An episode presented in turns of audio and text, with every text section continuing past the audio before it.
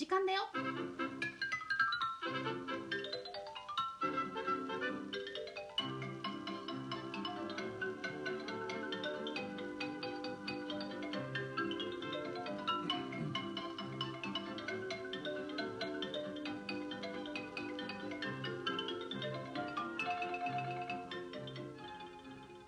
はい皆さんこんにちは。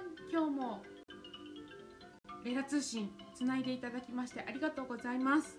えっ、と記念すべき今日は3回目の放送ということでまたくにさんにも隣に座ってもらいました。くにさんこんにちは。はい。えっとですね今日はあのー今日のエピソードはですね、えっとこのレラ通信の中で、えっとやりたいと思ってたカテゴリーの、えっと木金の時間だよっていう私が、あのー大好きな木金についていっぱいこうなんか音を聞いていただいたりとか話をしたりとかですねそんなようなことをやろうと思っているんです。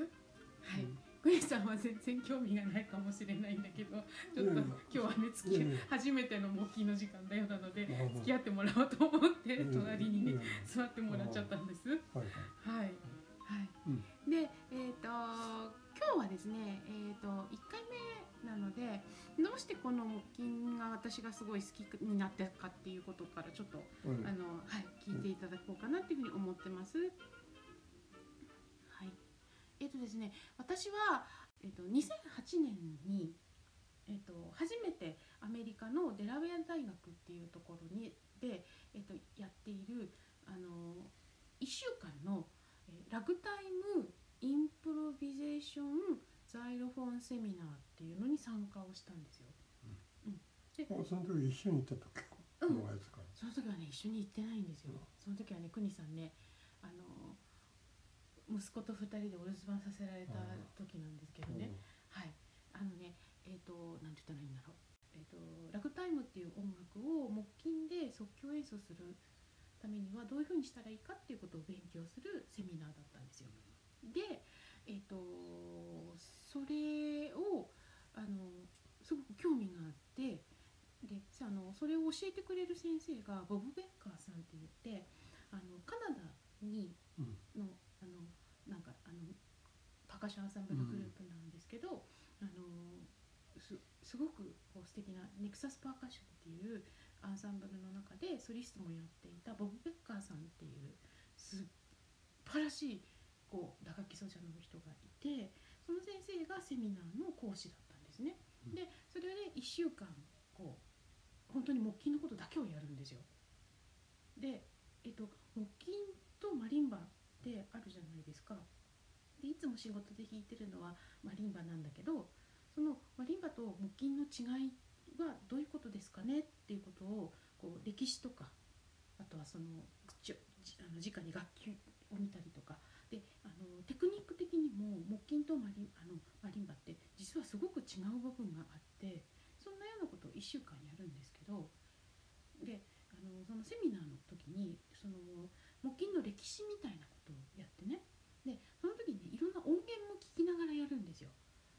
で最初に聞かされたのが、えー、とアメリカンパトロールってよくねあのあの国さんとのステージの中でも演奏してるあのアメリカンパトロールあるでしょ？あれをこうなんでしょう？あの聞かされたんですよね。でそれを聞いた時に「えー!」って今まで知ってたマリンバの世界と全然違うこれは何だろうってすごく思ってでそれからこうなんだか木琴のことを知れば知るほどすごく楽しくなってきて今はもうずっとそのなんでしょうあの木琴研究会っていうのもね、うんやったりなんかしながらやってるんですけど今日はそのアメリカンパトロールを、えっと、一番最初に聞いたパトロールアメリカンパトロールをちょっと聞いていただきながら他のね方の弾いたアメリアメリカンパトロールもちょっと聞いていただこうかなっていうふうに思っています。なので、えー、と最初はじゃあそのセミナーの時に私が初めて聞いてすごく感激した、えー、とジョージ・ハミルトン・グリーンっていう人があの木琴のね神様みたいな人なんですけどその人の演奏したアメリカンパトロールをじゃあ最初に聞いて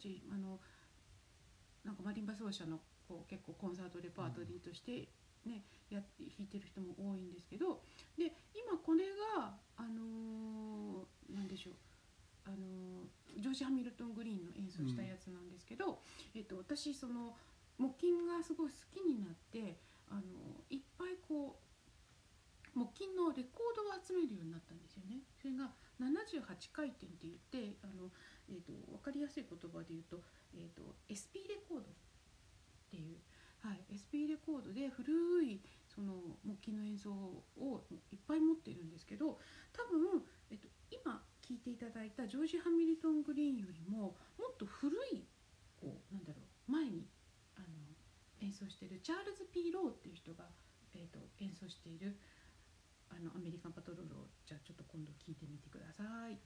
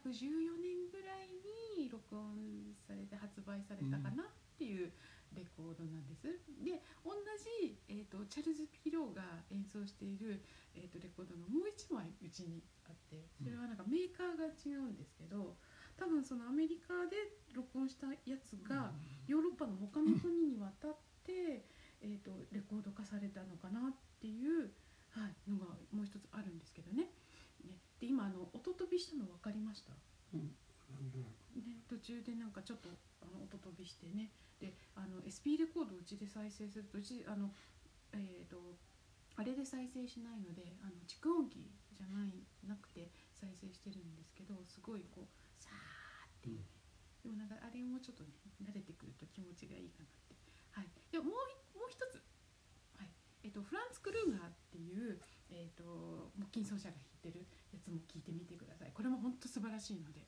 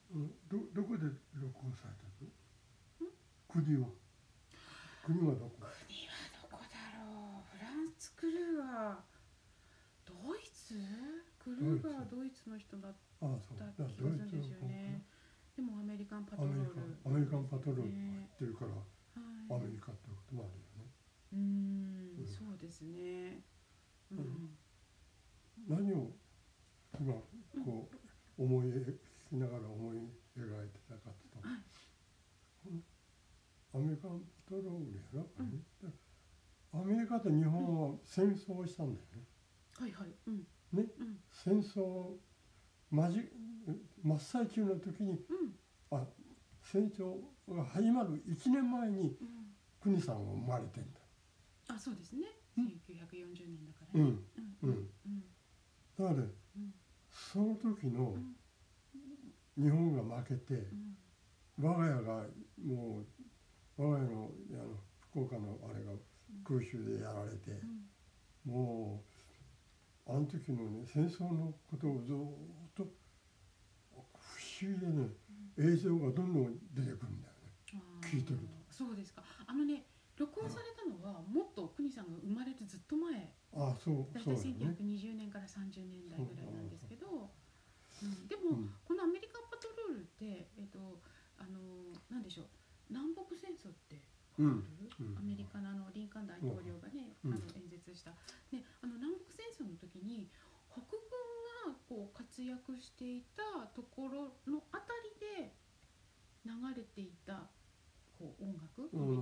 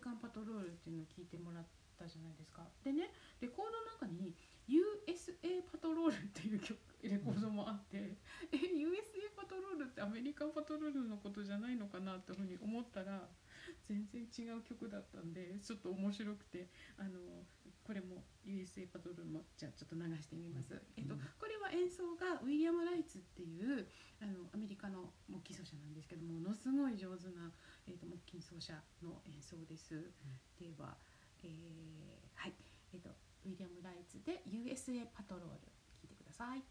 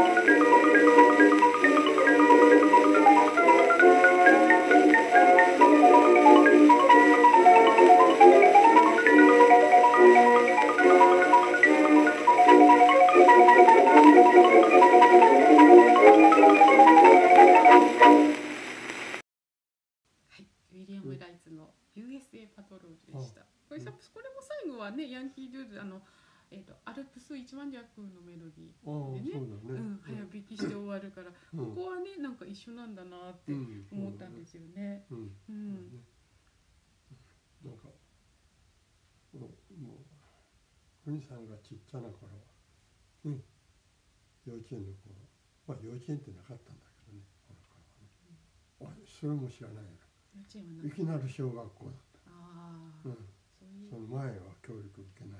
うん。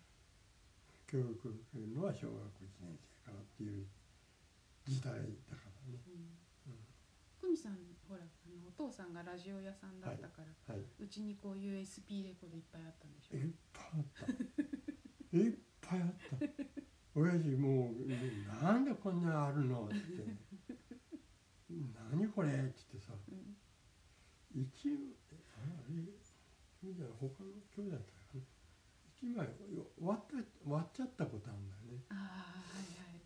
もう割、う、怒られてあれ、うん、誰だって兄貴がやったやったのかな一番、もうわざとじゃないよね。うんうん、なんか落と落として割っちゃったんだけど、うんうん、それはもう親父がね、うん、本一生の中で親父が怒ったことって1度か2度か3度くらいかな、うん、った、うん、うん、そういう親じゃったから、やでもあのほら今レコードねまたムーブになってきてるみたいなんですけどこの LP レコードとかその EP レコードの前の時代のなので SP レコードって割れやすいんですよね、うん、なんか材質も違うし、うん、うん、熱が温まるとねう、ん。これ冷えたりしたからね。そうそうそうそう。なんか保前管のね方法とかも、ね、考えなきゃとか言われるんですけどうちはそのそその木琴のレレコードだけでも、えー、と200枚ちょっとあるかなっていう感じなのでえどこに？あのうちの中にね今日ちょっとそこに置いたんだけどど影えどこにある？うん、今後ろにそこにあれのねえっ、と誰の4箱ファイルケースに入ってるんですけどね、なんでうん、これ買いのそう。買いあさったの？あそうそうそう買いあさったんです。はい、なのであのこのねポッドキャストのの中で あのまだ私も聞いたことがないレコードをかけながらやっていこうかなっていうふうに思ってるんですけど、ね、あよろしくお願いしますね。うん。はい。ね、はい。ちょっと最近なんか、なんか家計をあれは厳しいなと思ってた。いやいやこれ使ってお金使っいやいやもうこれはだって買ったのはもう10年も前のバ話だから。はい、じゃあ、えっと、今まで、えっと、アメリカンパトロール聞いていただいてきたんですけど全部外国の人のアメリカンパトロールだったじゃない？で日本人の、えっと、パトロールも聞いてもらおうかなというふうに思って、えっと、平岡洋一さん岡洋一さんの音源がうちにもあるのででこの音源は、えっと SP じゃなくて LP レコードになってるんですけど、えっと平岡さんが演奏する、えっとアメリカンパトロールちょっと聞いてみてください。「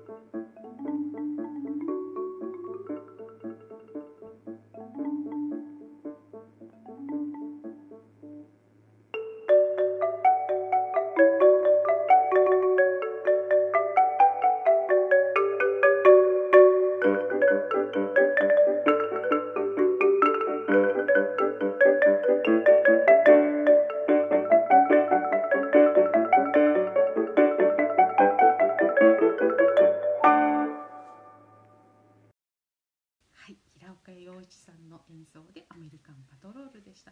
国さん平岡さんの演奏ってうん。生で聞いたことあります、あの記憶は定かではないんだけどうん、多分ああのあのに日本のナンバーワンだったよね。そうですね、はい。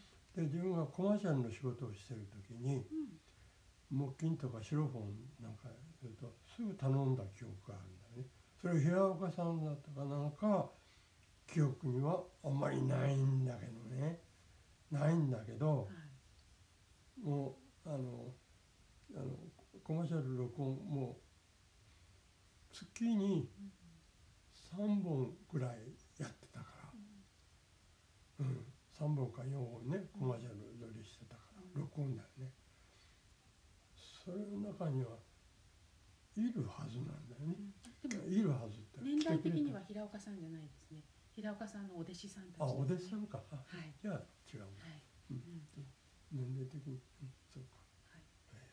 で、えっと平岡さんのこう良きライバルというか平岡さんともうひもう一人あの日本も日本のね木琴協会を設立した浅吹栄一さんっていう方がいるんですけどもそのね、浅吹先生ももうお亡くなりになってますけど、なんかその平岡さんと浅吹さんはねすごくいいこうライバルみたいにうん。言われてるんですけどその辺の詳しい話はね、あの京都の通崎睦美さんがうん「木琴デイズ」っていうね素晴らしい本に書いてあるので、ね、興味があったらその木琴デイズねえー、と手に取って読んでみていただければなというふうに思います。